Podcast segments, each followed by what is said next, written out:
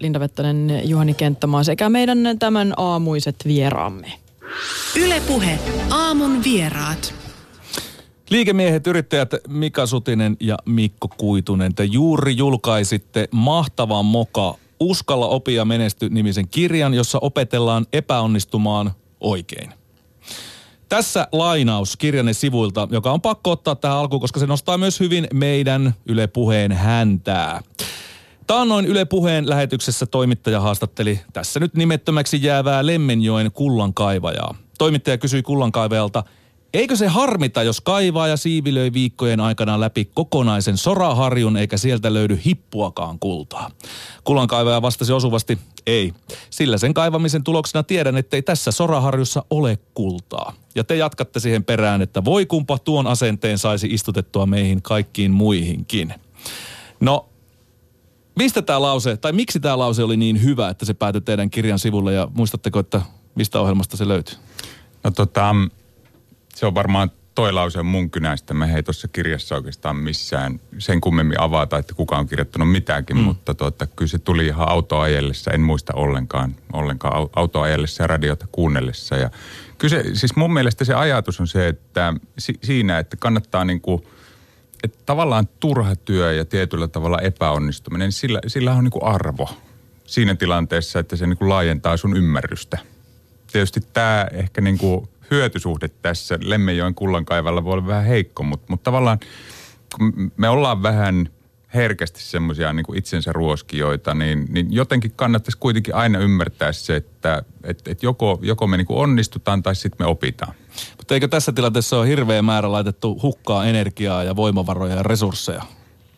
No tot, totta kai siis meillä on aina kun me lähdetään jotain tekemään, niin me halutaan onnistua. Et se on, se on niin kuin hyvä ymmärtää, että lähdetään jotain, jotain toteuttaa, niin ei, ei, hyvin harvoin lähdetään silleen, että no, e, että se menee pieleen ja se on hyvä niin, että halutaan onnistua. Mutta kuitenkin maailma toimii hyvin harvoin sillä tavalla, että joka asia menee niin kuin strömsössä ja, ja tietyllä tavalla, että tarvii jonkun verran efforttia, että me tiedetään, että onko tämä polku semmoinen, mitä kannattaa, kannattaa niin kuin jatkaa. jatkaa. Ja jos ajatellaan niin kuin yhtä päivää tai mitä kullankaiva ankan kaivannut, niin se on aika pieni, pieni niin kuin osuus kuitenkin hänen vuosittaista vaikka työstään. Jos päivässä hän tietää, että tätä ei kannata jatkaa, niin sitten hän pääsee seuraavaan paikkaan. Että siinä mielessä se panos-tuotossuhde on kuitenkin musta, musta kohdillaan. Että jos hän seuraavat 364 päivää, koska kullankaivajat ei pidä lomia, niin kaivaa sitten oikealla harjulla. Niin kyllä ne talvella pitää lomia, ainakin Suomessa. kyllä, se on, se on varmaan pitää paikkaansa. On kyllä käynyt itsekin lemmeillä kultaa kaivamassa. kaivamassa. Löyty, löytyykö? Löytyi sellaisia ihan pikkusia, niistä ei vielä saatu, saatu ketjuja. Eli tämä niinku, tavallaan, te, te puhutte tuossa kirjassanne, että epäonnistuminen on tavallaan sijoitus. Se on investointi. Investointi, siis, niin. Siis niin kuin jokainen moka on investointi, että se, on, se voi olla tahaton, tahaton investointi ja se on investointi yrityksille ja yksilölle ja, ja johtuen että siihen on mennyt aikaa. Ja niin kuin investoinnillähän pitäisi aina saada tuottoa, eikö vaan? Mm. Se niin kuin lähtökohtaisesti on niin kuin yksityisinä ja muuta. Ja se, se, se on se oikeastaan, mitä me tässä perään kuulutetaan. Että me ei, me ei niin kuin puhuta sen takia, että olisi jotenkin niin kuin mukavaa mokata. Koska niin kuin Mikko tuossa sanoi, että kaikkehan mitä me tehdään, niin lähtökohtaisesti me haluttaisiin mieluummin onnistua kuin epäonnistua. Mutta niin kuin jyvät erottuu akanoista tai kultajyvät hiekasta hmm. siinä kohtaa, että sitten kun se joku asia ei meekään niin kuin se on suunniteltu, mitä sen jälkeen tapahtuu? Että kielletäänkö me se ikään kuin, koetetaanko me peittää se vai otetaanko me siitä se kaikki mahdollinen oppi irti? No mitä se käytännössä on, että näistä mokista, millä tavalla sä, sä tavallaan rikastut niissä? Miten sä pystyt sitä siihen omaan liike-elämään ja yrittämiseen soveltaa? No se, että jos, jos mikään ei ajattelussa muutu ikinä, niin mikään teoissakaan ei muutu. Ja, ja, ja kaikki, kaikki varmaan on kuullut nämä kuluneet fraasit, että muutos ei ole koskaan niin nopeata kuin tänään ja mikä ei pysyvää paitsi muutos. Eli mm. maailma tulee joka tapauksessa muuttumaan. Jos sä oot paikalla yksilönä tai organisaationa, niin sut, sä, sut tulee syödyksi, syödyksi. Ja sitä kautta se muutos on niin kuin väistämätöntä. Ja me nähdään, että tämä niin kuin mokaamisesta oppiminen on se suurin yksittäinen potentiaali, mikä on hyöty, hyötykäyttämättä, koska – koska itsessään niin kuin kaikki helpot asiat alkaa olemaan tehty. Ja tämä on niin kuin hyvin, hyvin hankalaa. Ja, ja sen takia, sen takia niin kuin siihen mokaamiseen kiinnittää huomioon. No te olette molemmat ihan järkyttävän menestyneitä liikemaailmassa ollut. Sä oot perustanut äh, Vinsit pörssiyhtiön, siis äh, IT-alan firma, eikö niin? Ja sitten sä oot puolestaan tota, äh, ollut siis paitsi että nyt Musti ja Mirri ketjussa niin menestyneenä toimitusjohtajana johtanut firmaa yhä suurempiin saavutuksiin, niin sä oot aloittanut myöskin tämmöisestä aika pienestäkin tilintarkastusharjoittelijana. Lähdit tonne Aasian markkinoille ja siellä päädyit liikkeenjohdon konsultiksi tämmöiseen lemmikkieläinfirmaan ja sitä kautta myöskin rahaa tuli sitten ihan mukavasti. Mm. Ootteko te nyt mukaan mokailun niin hirveästi? Ihan, ihan helkkaristi. No. Ja, ja siis, siis niin kuin, jos ajatellaan toimitusjohtajan työtä, niin, niin tuhansia, kymmeniä tuhansia kertoja vuodessa. Että et, et kyllä, se, kyllä se on niin, niin oleellinen osa sitä työtä, että et, et just tuossa niin kuin Mikko sanoi, että kun helpot asiat on tehty ja sitten kun varsinkin kasvuyhtiöissä, niin se tilanne on se, että sun on pakko niin kuin mennä koko ajan edellä, edellä muita, niin, niin, niin käytännössä niin, niin se edellyttää sitä, että koko ajan tehdään niin kuin vaikeampia ja vaikeampia juttuja, joista suurempi ja suurempi osa epäonnistuu. Mutta kuinka monta epäonnistumista sä voit sitten sulla varaa, varaa kokea? Koska jossain vaiheessa sä oot puilla paljalla, sä oot mokannut itse ulos koko bisneksestä. Niin, mikä on teidän pahin moka? Mä haluan nyt kuulla sen. Antakaa, antakaa nyt raakaa dataa. No niin tässä on nyt varmaan kaksi, eli vastaa Mikko, siihen kerro. joo, pahimpaan mokaan kohta, mutta toi, että toihan on, niinku, toi on se musta oleellisen kysymys, mikä Juhani heitti, että kuinka paljon on varaa, että mihin, mihin meillä on varaa, onko meillä varaa olla kokeilematta, onko meillä varaa kokeilla. Dy- Dyson kehitti 5718 tai jotain sinne päin, siis yli 5500 prototyyppiä pölynpussittomasta imurista ennen kuin se keksittiin. Alva Edison keksi, keksi tuhat tapaa, millä hehkulampu ei toimi ennen kuin sitten meille syntyi hehkulamppu. Eli tavallaan he ovat yrittäneet, meillä on Applesta esimerkki, esimerkki siitä, että toinen Steve sai monta vuotta houkutella niin kuin toista Steveä kyytiin ennen kuin hän lähti. Lähti ja hän lähti, koska ympäristö rohkasi häntä lähteen. Ja jos ei, jos ei tämä niin kuin Jobs olisi saanut sitten Wysniakia kaveriksi, niin ei olisi syntynyt Applea. Eli niin, Wysniakki oli siis ihan hyvissä duuneissa Hevet. Packardilla ja hänellä kyllä. olisi ollut mahdollisuus vaan jäädä sinne Juuri ja näin. tälleen, Ja- mutta hän otti sen riskin. Juuri näin, eli tavallaan se, että kuinka monta paljon tämmöisiä on niin kuin jäänyt ottamatta. Varmasti mm. paljon, ja se kysymys on just siihen, että mihin missäkin tilanteessa on varaa. No sitten näitä omia, omia mokia, mitä kysyttiin, jos niihin, niihin mennään, niin niitä tosiaan, että nykyisinhän itse ainakin lähden jo tietoisesti mokaamaan. Eli jos jotain uutta asiaa viinstillä kokeillaan, niin lähtösanat on lähtökohtaisesti aina, että en minä tiedä, toimiiko tämä. Eikä mua kiinnosta. Siis niin kuin tavallaan, mua ei kiinnosta tietää sitä etukäteen. Mm. Ja tavallaan tulevaisuuden ennustaminen on piru hankalaa. Mutta kai sulla hypoteesi on. To- Totta kai siis, mä haluan onnistua. Ja nythän sulla on jo tosi paljon kokemusta tuolta repussa, että mikä toimii ja mikä ei. Kyllä se on totta, se on totta, ja, mutta se ympäristö tavallaan, kun on, yhtiö kasvaa ja kehittyy, niin ne samat temput ei toimi. Joo. Ja sit, Mikalla on sanottava Joo, myös. niin oikeastaan semmoinen, semmoinen ajatus, kun tuossa sanoit sitä, että nyt on kokemusta, että mikä toimii ja mikä ei, niin se oikeastaan vastaa nimenomaan tähän kysymykseen. Että se kokemus on kertynyt nimenomaan siitä, että on ollut rohkeutta kokeilla ja uskaltaa.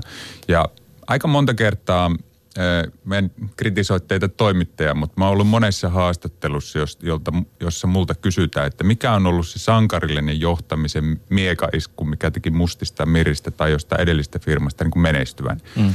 Ja sitten tavallaan se tylsä vastaus siihen kysymykseen on se, että ei ole olemassa yhtä yksittäistä asiaa, vaan vaan niin kuin valtava määrä päätöksiä ja määrätietoista sitkeyttä, että on päästy tiettyyn suuntaan.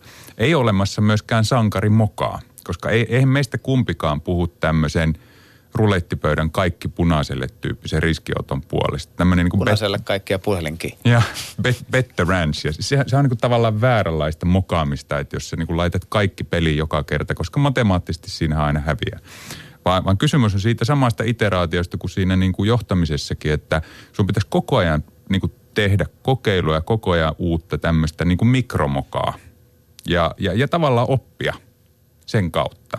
Ja niin kuin uskaltaa olla avoin niille tuloksille ja myös niin kuin rehellinen itsellesi, koska se on se kaikkein hankalin osa, että et, et, et meidän mielihän suojaa meitä epäonnistumiselta. Että et ihmisen niin kuin mieli on tarkoituksenmukainen ja se suojaa meitä epäonnistumiselta, joka niin kuin sotkee se objektiivisuuden. Niin, tota, Ai siis, että me perustellaan itsellemme asiat parhaimpaan, että se nyt pitää mukaan Niin, ju- ju- juuri näin. Tarkoitat? Siitä nimenomaan. Mutta ettekö te huomannut, kun te tätä, teitte tätä kirjaa ja haastattelitte esimerkiksi professoreja ja, ja psykologeja ja ammattilaisia, jotka on tätä esimerkiksi epäonnistumista tutkineet, niin eikö tämä epäonnistuminen ole ollut nimenomaan yksi syy, minkä takia me ollaan ihmiskunnalla, tai epäonnistumisen pelko ja se, että ei epäonnistuta, niin päästy tähän pisteeseen, että me ollaan selvitty hengissä. Niin miten se tässä maailmassa nyt yhtäkkiä onkin tärkeää, että me nyt ei uskalle, tai siis ei pelätä epäonnistumista? No tämä onkin erittäin hyvä kysymys, jos ihminen on niin kuin tavallaan rotuna ollut kuutisen miljoonaa vuotta ja lajina, lajina meidän nykyihminen niin 200 000 vuotta, niin se on todella pieni jakso tästä, tästä historiasta, kun ei ole ollut enää syytä, ennen kaikkea liiketoiminnassa syytä pelätä asioita, että niin kuin tuhat vuotta sitten ja monessa tapauksessa vielä ihan niin kuin vaikka sata vuotta sitten, niin tilanne oli toinen. Eli tietyllä tavalla se jatkuvuus, lajin jatkuvuus oli kiinni siitä, että kannatti pelätä asioita, mistä ei tiennyt lopputulemaa, koska sapeli hammastiikeri saattoi pimeällä tulla ja syödä sut. Ja Itsesuojeluvaistoon liittyvä asia. Juuri, juuri mm. näin. Ja se meidän käyttöjärjestelmä on tietysti niin kuin, se on hitaasti päivyttävä, päivittyvä, että, mm. että tavallaan – usko sitten mihinkä tahansa luomiskertomukseen. Tai... IT-alan mies kertoo. niin, tai jopa hitaampi kuin Windows, kyllä. Aivan. aivan. Eli se on se meidän haaste, että se ei ole tässä muutamassa vuosikymmenessä päivittynyt siihen, koska jos ajatellaan nyky, nykyistä niin kuin toimintaympäristöä, niin tietyllä tavalla nyt se, mikä on mahdollistanut ihmisen, ihminen on niin kuin olemassa, niin nyt se näyttääkin muodostuvan isoksi, isoksi haasteeksi siihen, että, että helpot asiat, niin kuin mikä sana on tehty, maailma muuttuu hirveätä mm. kyytiä, meillä on paljon pelkoa, pelkoa ja sitten helposti sitä tulee sitä niin kuin riskinottamistyyppistä, että otetaan niin kuin se punaiselle kaikki tyyppisiä, tyyppisiä sen sijaan, että me tehtäisiin niitä pieniä mikroinvestointeja. Ja sitten siihen liittyen, että, että sen takia mä sanon, että en mä tiedä, miten tämä menee, koska mun mielestä mokaaminen ei ole semmoinen, että se on niin kuin diskreetti, tämä onnistuu tai ei onnistunut. Eli joka tapauksessa me opitaan, kun me lähdetään tekemään jotain uutta asiaa, tai jätetään, jätetään pois. Eli muuttuahan voi kahdella tavalla, että me tehdään tänään jotain, mitä me eilen tehty, tai me tänään ei tehdä jotain, mitä me eilen tehtiin. Ja tavallaan kummassakin tapauksessa – niin tapahtuu oppimista. Ja sitten se, miten se oppi, niin kun, miten se investointi ulos mitataan sitten, kun me päätetään, mitä seuraavaksi kokeilla, niin se on se, on se mikä erottaa, erottaa niin menestyvät organisaatiot. No, mutta miten se työkulttuurissa ja organisaatiossa, miten tätä käytännössä sitten toimitaan? Miten se pitää muuttua, että, että kaikki olisi avoimempia kohtaamaan kenties epäonnistumiset ja niistä oppimiseen? No kyllä ky, ky, tämä niinku, me on varmaan helppo sitä sanoa, että kyllähän tämä niinku johdosta lähtee. Että kyllä tämä on niin johtamiskysymys, että, että, että jos, sori nyt vaan tämä on niin halpa veto, mutta, mutta jos, jos johtaminen on tämmöinen trumppilainen kulttuuri, että ilmiselvistä asioista johto sanoo, että tätä ei koskaan tapahtunut, niin on turha odottaa. Että Eli or- kielletään ti- Kielletään asioiden, tapahtunut joo. tai, tai tässä sitten ikään kuin selitetään tappiot voitoksi tai jotakin muuta, niin, niin eihän organisaatiosta voi odottaa, että organisaatiossa se kulttuuri olisi mitään muuta kuin se, mitä se ylimmän johdon ja – johdon kulttuuri on.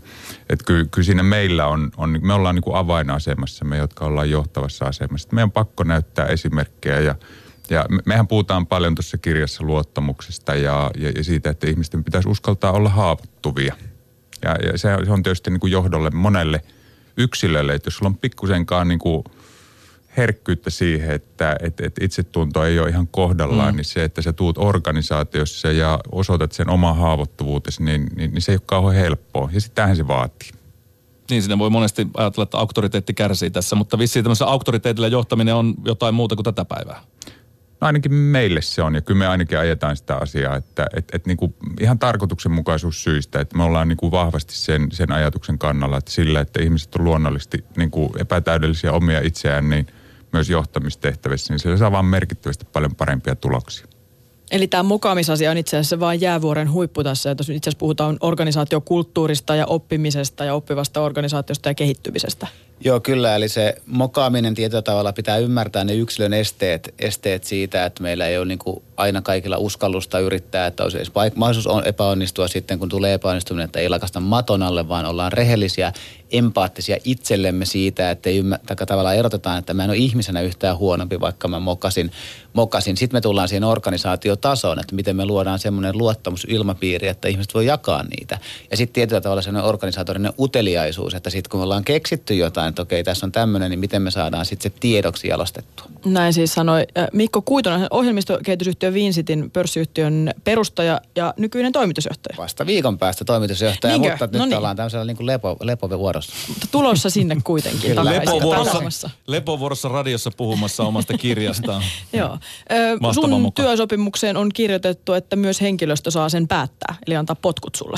Joo, joo kyllä. Eli, eli tosiaan henkilöstö niin kuin osa, osa varmaan meidän henkilöstä kuulee tämän ekaa kertaa, koska se soppari allekirjoitetaan ensi viikolla, mutta tosiaan saa määrätä mun palkan, palkan ja, ja, ja sitten saa myös työ, äänestää luottamuksesta, että jos ei ole, ei ole luottoa, niin sitten lähtee saman tien. Okay. Äänestää sun palkan? Joo. Kai sulla nyt muitakin tuloja on kuin se palkka. Ootko varautunut? no Oletko ansio- varautunut siihen, että siellä on joku, että 50 kuussa varmaan ihan right No ansio, ansio tällä tavalla, että myös niin kuin työsopimuksessa lukee eksplisiittisesti, että ei ole mitään tulospalkkio-ohjelmia, jotta tavallaan se pitkän aikavälin ajattelu ei, ei niin kuin vääristy. Tämmöisen listayhtiömaailmassa helposti käy niin, että ruvetaan sitä kvartaalia tuijottaa. Eli, eli no totta kai siis niin kuin, että olen Vincitin iso omistaja ja Mm, sit niin. uskon, että yhtiö maksaa osinkoja ja varmaan tässä nyt muutenkin on sellainen tilanne, että ei se päivittäinen leipä ole sitä kiinni, mutta tietyllä tavalla se ansiotuloosuus on täysin henkilöstön päätettävissä. No minkälaisia muita juttuja tämä moka, mokaamiskulttuuri on teillä tarkoittanut?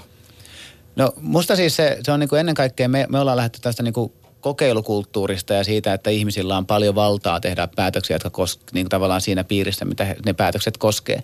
Koskee silloin, kun tehdään paljon päätöksiä, tehdään paljon uusia, uusia asioita ja määrämitallistetaan vähemmän. Eli meillä on mahdollisuus oppia, oppia enemmän ja sitten on niin kuin tehty systemaattista työtä, työtä, että meillä on tämmöinen oma Dakatemi, meillä on Ankkaa meidän maskotti, tämmöinen Vincent Akatemia, joka, jonka tehtävä on niin kuin jalostaa sitä oppia sitten kaikkien käyttöön. Duck Academy. Dakatemi, joo. Duck Academy, okei. Okay. Meidän WhatsApp-luuriimme numero on 0401638586 on herännyt keskustelua tästä mokaamisaiheesta. Täällä eräs kuulija heittää, että mokaamisen jälkeen ollaan tilanteessa, jossa on pakko onnistua. Muuten asiakas sanoo irti sopimuksen ja duunit vaan loppuu. Homma pitää hoitaa kotiin tavalla tai toisella. Tärkeintä on saada se oma porukka mukaan siihen ja sitten sen jälkeen tuollainen silmää iskevä hymiö tähän. Mitä olette tästä kommentista mieltä? No tota, mun, mun mielestä tuossa on niinku hyvä, tuohon helppo, helppo ja hyvä tarttua, että et, et se lähtökohta, joka on niinku hyvä muistaa aina, että kirja ja teema ympärille, niin on se, että me ei millään tavalla vähätellä mokaamista tai virheiden tekemistä tai jotenkin olla sitä mieltä, että se olisi niinku lähtökohtaisesti kiva asia, vaan kaikkehan se, mitä me tehdään, niin me koitetaan onnistua. On se sitten asiakastyötä tai tuotekehitystä tai muuta.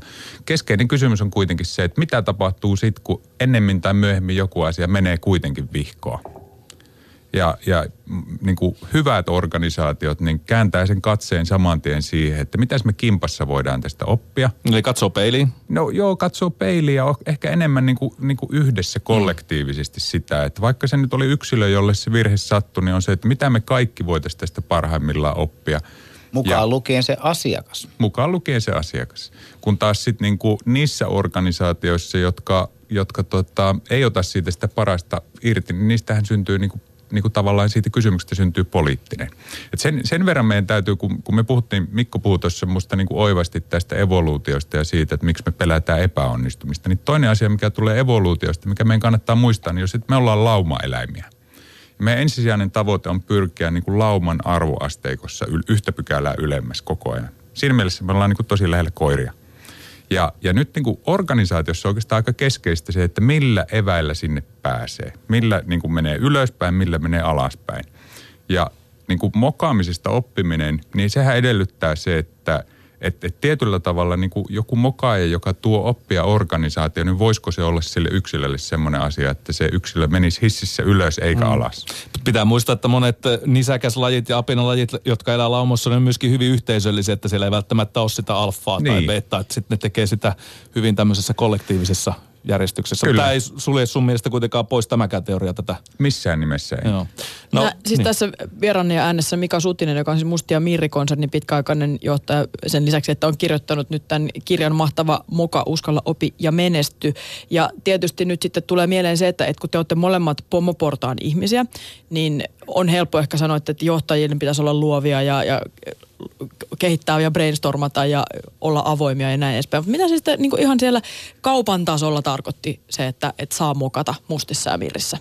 No kyllä se, kyllä se niin kuin, mä ehkä toistan tässä nyt itteeni, mutta, mutta jos, jos ajatellaan sitä, että, että, että se, se mitä me pyritään, pyritään ja, ja mihin me koko ajan totta kai pyrittiin sit kulttuurissa, niin pyrittiin niin kuin intuitiivisesti siihen suuntaan, mistä me tällä hetkellä puhutaan, että et, et, et otettaisiin kaikista niistä virheistä, virheistä niin kuin maksimaalinen oppi irti ja, ja se, että me ollaan lähdetty tätä kirjaa kirjoittamaan Mikon kanssa, niin, niin sen, sen yksi niin kuin taustahan on toki siinä, että me ollaan molemmat koettu, että ei me olla missään nimessä tässä suhteessa täydellisiä. Että, että niin kuin Daniel Pinko aikanaan sanoi, että jos et tiedä mitä olet jostain asiasta mieltä, niin kirjoita kirja.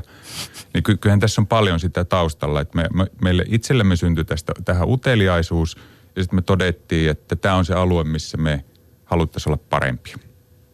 Mielenkiintoinen teoria tuli teiltä, kun eilen juttelin puhelimessa vähän tähän liittyen tämän päivässä ja tähän hetkeen, kun tätä haastattelua tehdään. Niin te olette siis sitä mieltä, että te olette huomannut, että, että tämmöisissä menestyvissä toimareissa tai liike, liikebisnesalan ihmisissä niin on paljon lukihäiriöisiä. Huomattavasti enemmän suhteessa siihen, kuin äh, mitä niin kuin normaalisti äh, dysleksiaa kärsiviä ihmisiä on. Noin 10 prosenttia normaalisti väestöstä, mutta 40 prosenttia tämmöistä menestyneistä johtajista.